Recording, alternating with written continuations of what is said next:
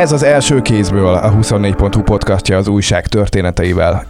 Választás után vagyunk, ütközet után, ahogy a miniszterelnök mondaná, és ennek minden fontos helyszínén ott voltunk, de úgy gondoltam a legtanulságosabb azt volna meghallgatni, mit láttak azok a kollégáink, akik a hat párti ellenzék eredményváróján voltak. Csomó jelölt, meg csomó pártelnök az a saját eredményváróján van egészen addig, amíg nem derül ki a végleges eredmény, és nagyjából függővé is tette az eredménytől azt, hogy megjelenik-e egyáltalán ott. És pont ezért hiába kérdezgetük a sajtósokat, hogy jön-e majd Jakab Péter vagy Gyurcsány Ferenc, csak ilyen kb. válaszokat kaptunk, és hát végül nem jöttek.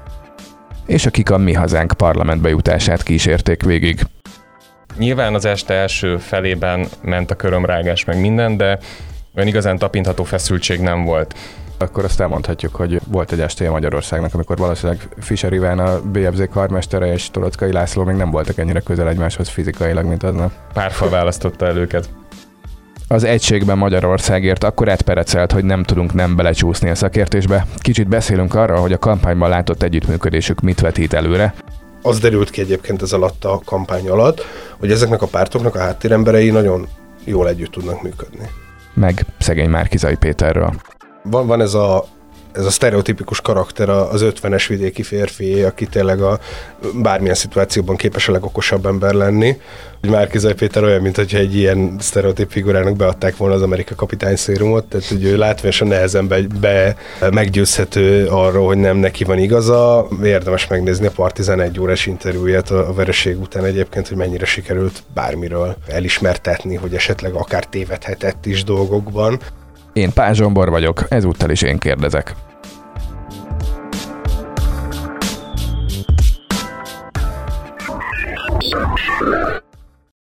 A 24.hu közéletrovatának munkatársai Kerner Zsolt és Molnár Zoltán a Mi Hazánknál, illetve a Gyorsan Öregedő nevű egységben Magyarországértnál töltötték a választás éjszakáját.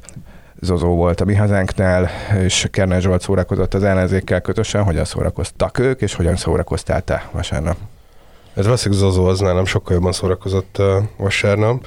Így utólag egyébként nagyjából az derül hogy mennyire brutálisan félre volt mérve az a helyszín, amit kitaláltak ennek az eseménynek. Szerintem a, ugye műjégpályán volt a, az egységes ellenzéknek a az eredményvárója több szempontból borzasztóan félre volt tervezve. Egyrészt azért, mert ez a helyszín nagyjából egy békemenet mennyiségű embert képes lett volna befogadni, hogyha nyer az ellenzék, amire eleve kis esély volt, bármennyire is erre fogadtam volna a korábbi kockázatos fogadásokban. Ezen a ponton szerintem elárulhatjuk a hallgatóknak azt, hogy a szerkesztőségi belső fogadáson egy ember volt, aki ellenzéki győzelemre tett egy nagyon karcsúra, és ő most itt van velünk. Abszolút, mert Orbán Viktortól azt tanultam meg az elmúlt 12 évben, hogyha kockáztatunk, akkor nagyot kell kockáztatni, és bátrat. Szóval ez nem azért fogadtam erre, mert ezt gondoltam, hanem azért, mert ennek volt a legnagyobb a nyerési lehetősége. De a műjégpálya ez nem volt egy jó helyszín egyébként. Már csak azért sem, mert hogy ez volt talán az egyetlen hétvége mostanában, amikor tényleg brutális fagyok voltak, és még mindig hallani a hangomon azt, hogy mennyire megfáztam ott. Ez a csúszós, foltokban állt a, a, a víz a, a, a műjégpályán, alig volt ember, kiraktak több száz sörpadot, amiket itt tényleg senki nem használt, meg egy ilyen gigantikus színpadot, miközben nem volt egy hely se, ahol bárki meg tudott volna melegedni, tényleg csak így az aktivisták meg a szimpatizánsok voltak ott, az eleve valamennyire el volt ez mérve, a, és hát ez ugye a választási eredmények kiderülése után lett igazán indokolt, hogy mennyire, addig azért elég egy ilyen nyüzsgő dolog volt ez és a politikusok ben voltak egy fűtött épületben, és az aktivisták fagyoskodtak kint a sörpadoknál, vagy hogy kell ezt elképzelni? Nagyjából így igen, három helyszín volt, volt az újságíróknak egy rész az épületen belül, volt a politikusoknak egy rész külön az épület aljában, és volt a kinti rész, ahol az aktivisták lehettek.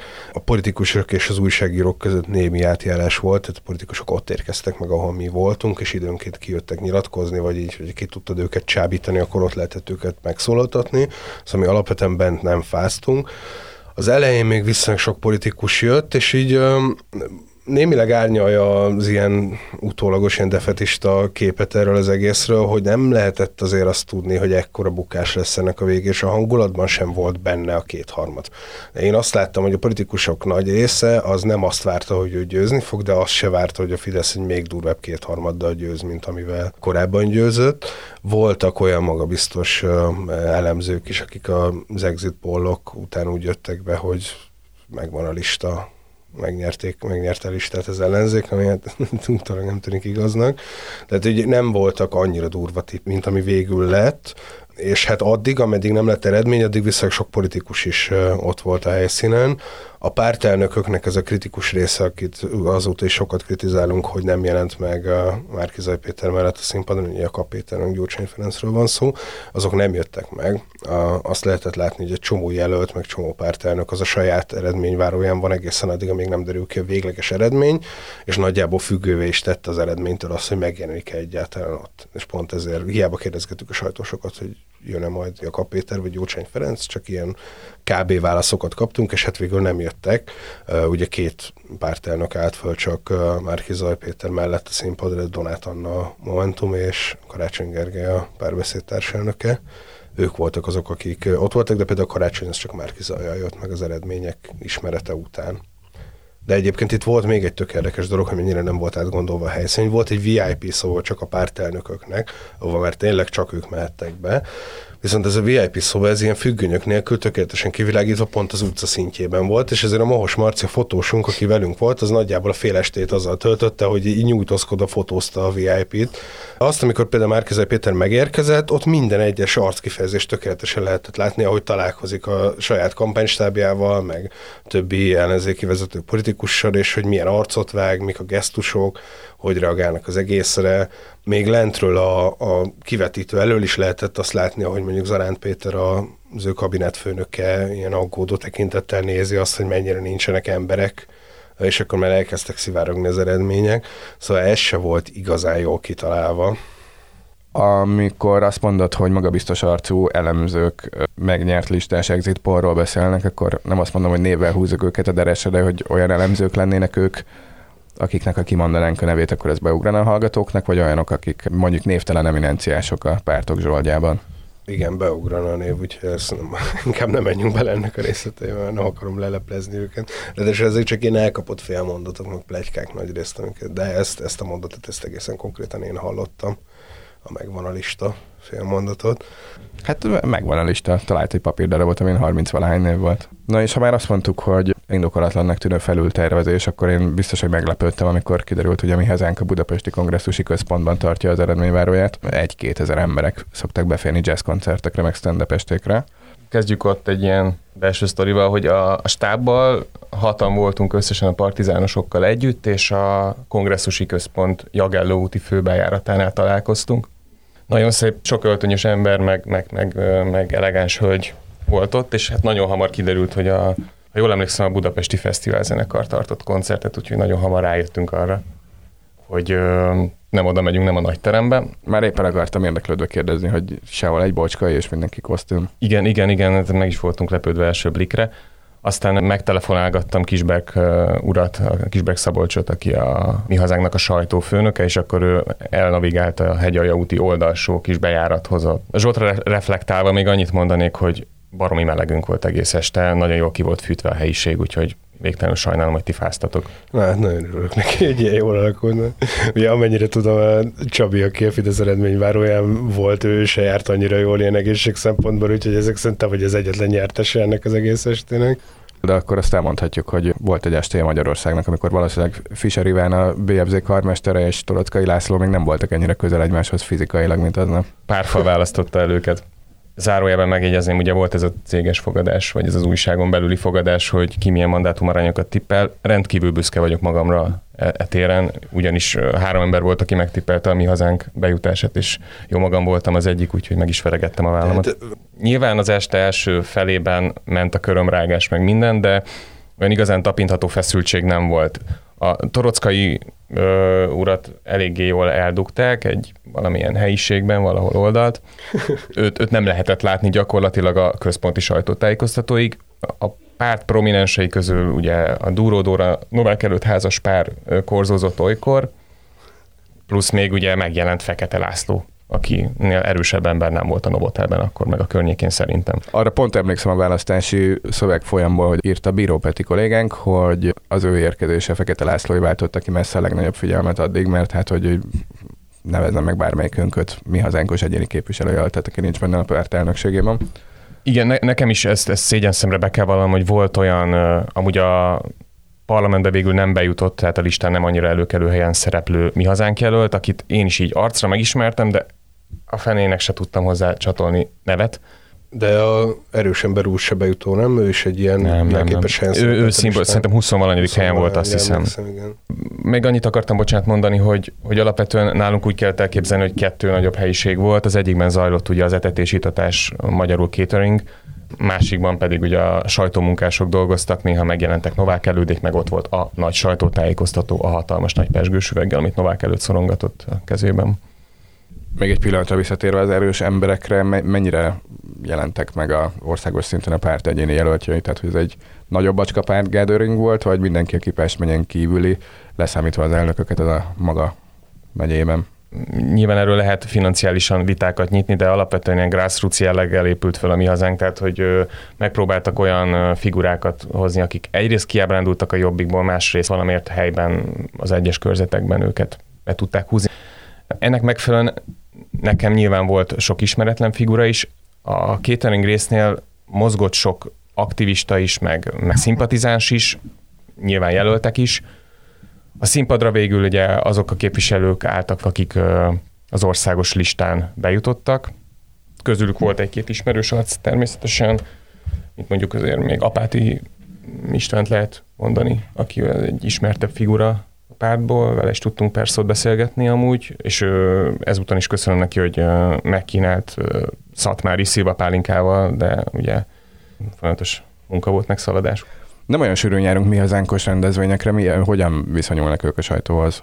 Ebből az estéből nem vonnék le általános következtetést, mert itt most ugye egy, egy hip-hip hurrá hangulat volt, itt, itt folyt a pesgő, itt oltári nagy buli volt, itt zömmel ezt lehetett érzékelni, és mivel új párt relatíve, ami most jutott be az országgyűlésbe, abszolút nyitottságot tapasztaltam, meg minden. De hát ez, ez nyilván azért egy parlament egyik legkisebb frakciója lesz az övék, ez így is fog maradni, tehát nem az ellenzékben lévő pártok sok, szoktak azért. Sok legkisebb frakció lesz. Igen, igen. Ez ja, meg, nagy a verseny, meg, meg ez igaz, meggyőztetek. Ugye ak- akkor a frakciójuk lesz, mint a párbeszédnek gyakorlatilag. Ami, nem tudom, hogy igazából melyik a túlzás a kettő közül, igazánk vagy a párbeszéd, de...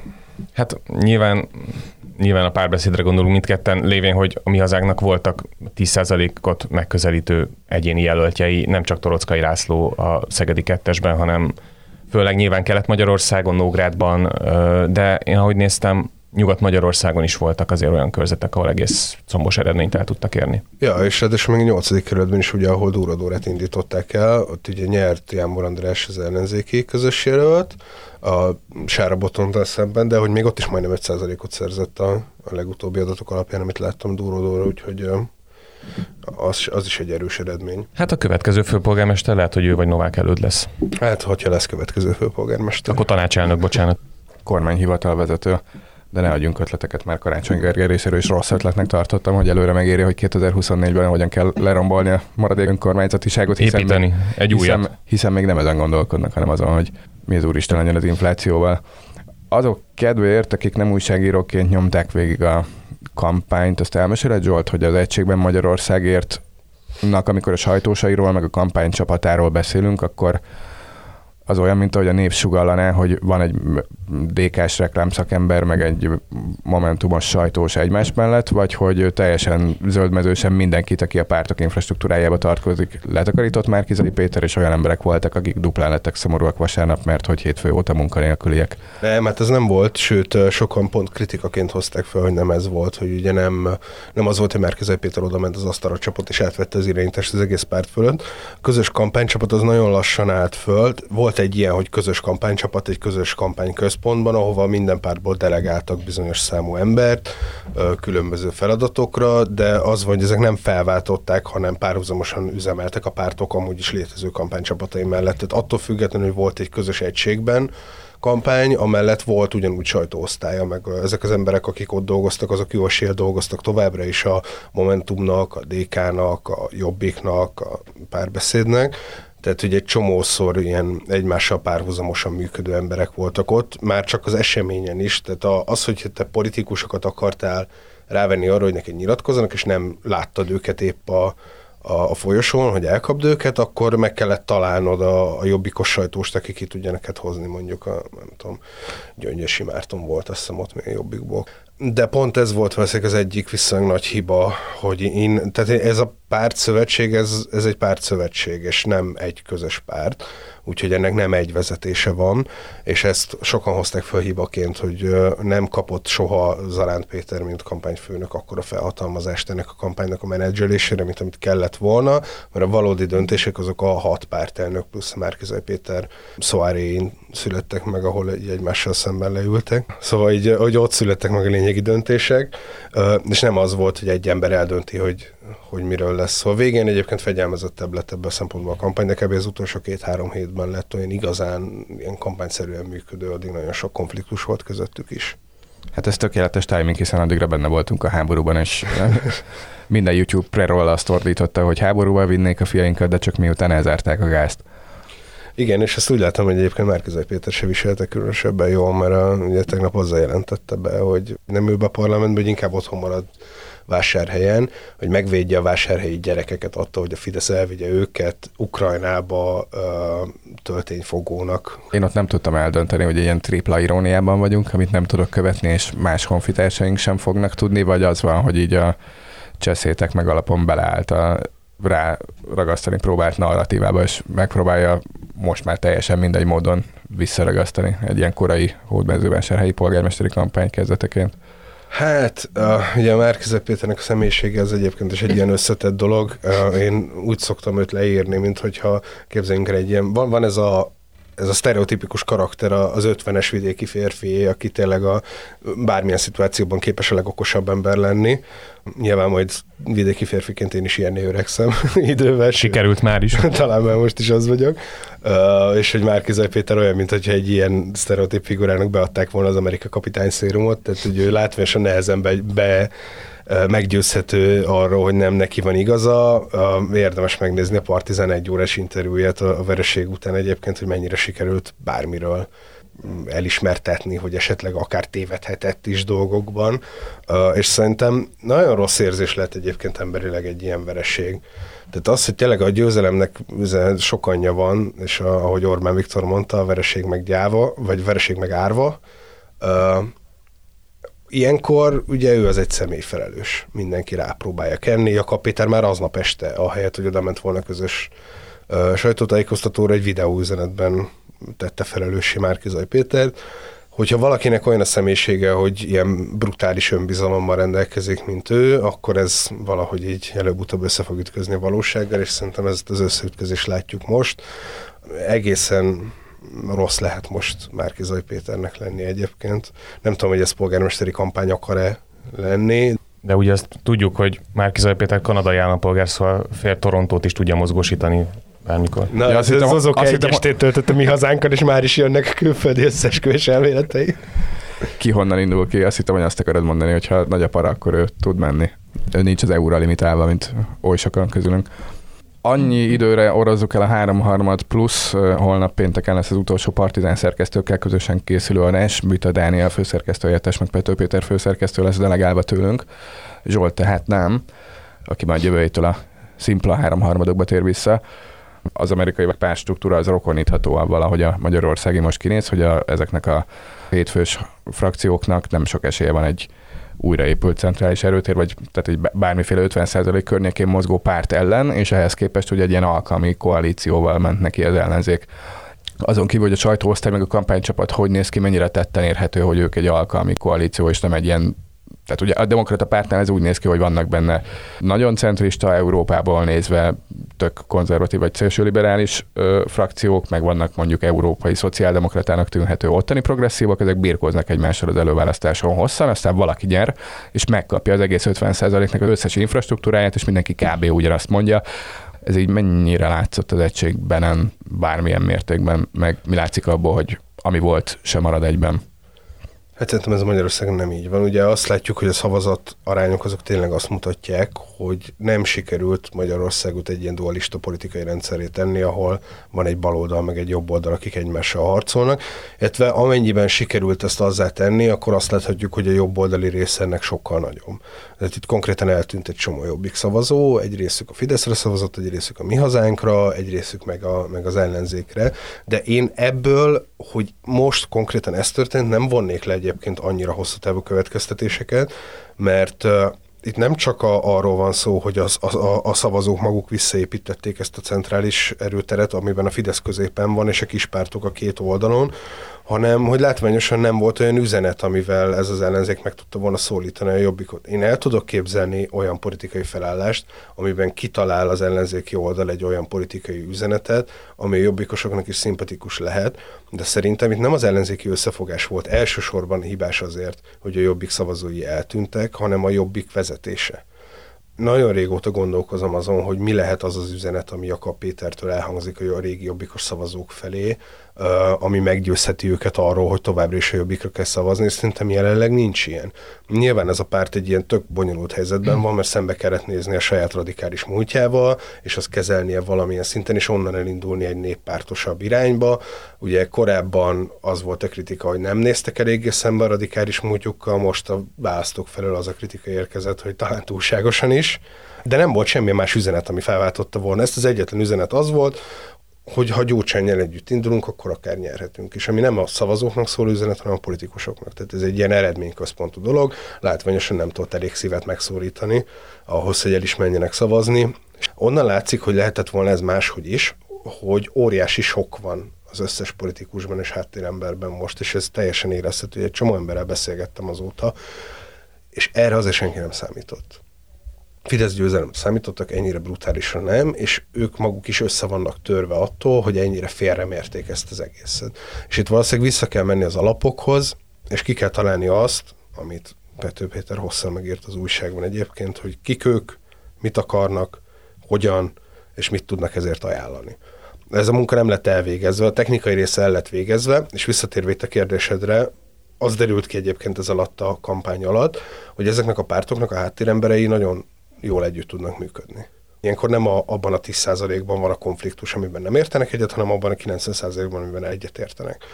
Ezeket a programalkotó csoportokat tök konfliktusmentesen tudták menedzselni, nagyrészt a pártok közötti emberek, amikor egymással érintkeztek, az is egy ilyen konfliktusmentes valami volt. Egy-két helyen volt probléma, de ott sem azért, mert a jobbikos meg a momentumos egymással szemben ült, hanem azért, mert mondjuk három vezetőfeje volt a gazdasági program programalkotói részének, és akkor ők ilyen egóharcot vívtak egymással. De az együttműködés az most már szinte természetes közöttük, és az emberek, akik a háttérben dolgoznak ezekért a pártokért, ők elfogadták, hogy ők szövetségben vannak. Ettől még ez a szövetség széthulhat, főleg azért, mert szerintem elkerülhetetlen az, hogy itt hiába nem mondott le egyik ellenzéki párt vezetője sem, elkerülhetetlen, hogy ennek személyi következménye is legyenek. És nem biztos, hogy következő pártvezetések is ugyanolyan elkötelezettek lesznek a közös szövetség iránt, mint a mostaniak. Vártam, hogy mikor fognak az egók felmerülni, mint amiknek esetleg némi szerepe lehetett abban, hogy vasárnap milyen végeredményt láthatott az ellenzék. Nekem az ugrott be az alapján, amit a Zsolt mondott, hogy szerintem itt, itt, itt sokkal-sokkal messzebb és mélyebbre kell menni az okokat, illetően konkrétan, ha belegondolunk abba, hogy Magyarország például mennyire urbanizált, ez, ez, ez baromira számít abban, hogy milyen eredmények születnek egy választásokon, nekem a cseh példa ugrott be, Csehország sokkal urbanizáltabb, több népesebb város van, ergo sokkal erősebbek szoktak lenni például a, a baloldali jellegű pártok. Csehországban van egy működő kommunista párt, ami már volt a rendszerváltás óta kormányon, nem vezetőerőként. Most bejutottak ugye a kormányon vannak a kalózok, amit teljesen elképzelhetetlen Magyarországon.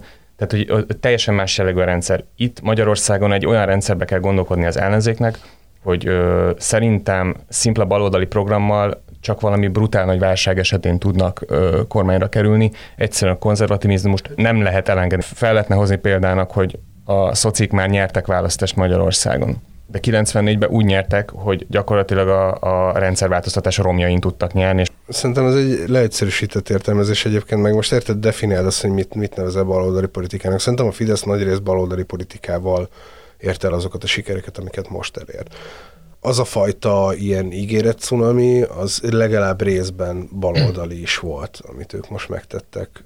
Kvalitatív alapon osztanak támogatást, és nem normatív alapon. Nyilván lehet ezen vitatkozni, hogy mennyire, de én azt nem mondanám, hogy baloldali politikával ezeket az embereket nem lehet megszorítani, vagy akár azt, hogy az elmúlt két baloldalinak nevezett kormány Magyarországon valójában baloldali kormány volt-e, de szerintem ez egyébként részletkérdés is, mert hogy nem ilyen szinten lesz a gondolkodás arról, hogy mi az az üzenet, amivel meg lehet ezeket az embereket szólítani.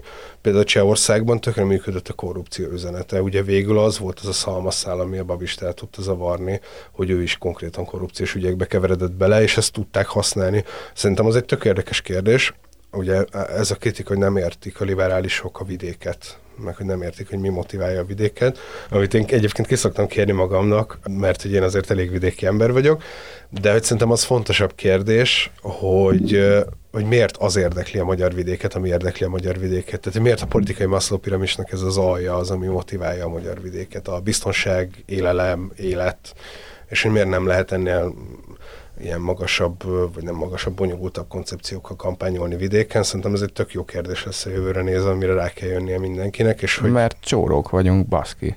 De érted, egy csomó helyen csórok, tehát hogy még Szlovákia, meg Lengyelország nagy része az nem gazdagabb nálunk, vagy Románia, és mégis azt látod, hogy Lengyelországban egy csomószor nem ilyen szinten mennek a politikai viták.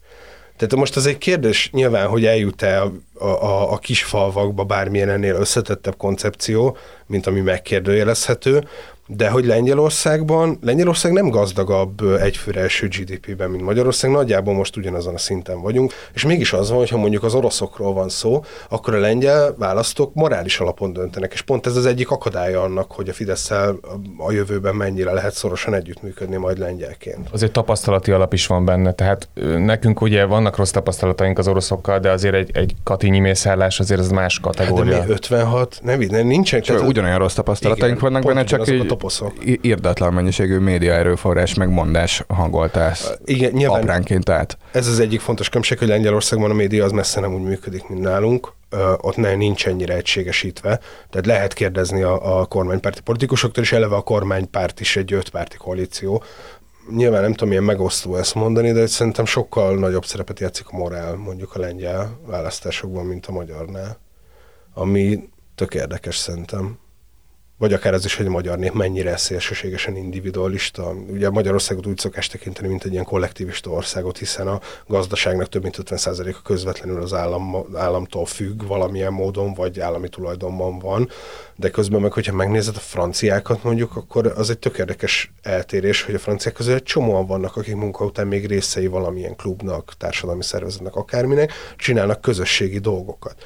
És Magyarországon ez egyáltalán nem divat. Nem, nem divat az, hogy te elmész jótékonykodni, belépsz valamilyen közösségi klubba. Ez inkább ritkaság, mint általában. És ez vidékre is ugyanúgy igaz amúgy, tehát hogy az, nekem is ez a tapasztalatom, hogy, hogy vidéken is bezárkóztak az emberek az utóbbi években, évtizedekben, szerintem a Covid-tól függetlenül is. Tehát, hogy mondjuk ha szerveznek egy random faluba egy random eseményt, akkor arra a falunak a negyede fog elmenni.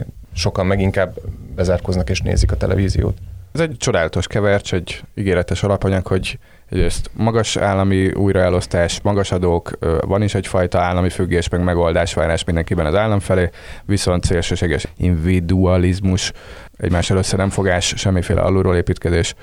Hát ja, igen, de most érted, tehát azon, hogy milyenek vagyunk, azon szerintem nem lehet változtatni, de azt például meg lehet fogalmazni, hogy milyenek vagyunk, és azt szerintem egy ilyen kollektív társadalmi önismeretnek is egy ilyen alapvető foka, ugyanúgy, mint ahogy mondjuk, ha elmész pszichológushoz, akkor az az első feladatod, hogy megfogalmaz magadról, hogy te tulajdonképpen milyen ember vagy. Szerintem addig nem lehet politikában sem előrelépni, amíg meg nem fogalmazok, és szerintem ezt a munkát egyébként Orbán Viktor nagyjából elvégzi. Azt tudjuk, hogy nagyon sokat olvas egyébként bár ezt nem emelte a karakterek központjába soha, de szerintem ezt a típusú munkát, hogy megértse Magyarországnak az ilyen néplelkét, hogyha van ilyen, azt is sokkal inkább elvégzi, mint az ellenzék. Hát igen, az ellenzékben, aki utoljára végezte el, ilyen 2002 környékén jöttek, mint egy figyelmeztető jelként a kolumnás egész népszabadság oldalas Gyurcsány Ferenc eszék, ar- arról, hogy mi a magyar szociáldemokrácia, és hova megy, és milyennek a szerepe a nemzettesben. Ő azóta ugye posztraumás stressz szindrómában van, csak ennek olyan kivetülései vannak, mint a vasárnapi, más meg nem nagyon szokott ilyen írásokkal jelentkezni. Igen, de, de kéne. Tehát, hogy tényleg az van, hogy nem az lesz valószínűleg most a feladat, hogy akkor leülnek egymás között, és technikai részleteit átbeszélik annak, hogy akkor pontosan melyik, melyik programpont volt az, amivel nem értett egyet az egymillió választó, hanem valószínűleg tényleg onnan kéne indítani, hogy mi az, amiben hiszünk meg mit gondolunk a magyarokról, mit gondolunk a saját választóinkról. Kéne egy nagy eszi a népszavába, mert azt szerintem megfogná a több millió magyar választót. Vagy egy spotban egyébként, mert amikor leülünk megfogalmazni, hogy mi köt össze minket, magyarokat, honnan jöttünk és hová megyünk, így készülnek a sörreklámok. Azt mondjátok még el kilépő kérdésként, hogy hol milyen volt a kaja. A mi hazánk cateringével elégedett, hogy a kis szendvicskék voltak, nagyon jó kis frissen sült pogácsák, sütik, makaronok, amin meg is lepődtem, azért ez nem annyira nemzeti oldal kompatibilis sütemény.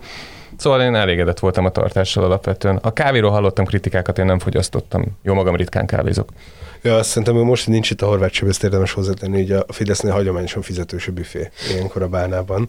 Tehát, hogy ők a fiskálisan konzervatívok ebben a szituációban. Nálunk is ingyen volt a kaja, ki volt rakva egy csomó friss, de rendkívül fantáziátlan szendvics, amit én jobban értékeltem egyébként, mert a legutolsó háttérbeszélgetésem az Egységben Magyarország központjában kaviáros szendvicset szolgáltak fel, ami azért egy, egy ilyen egészen durva félreértés volt szerintem.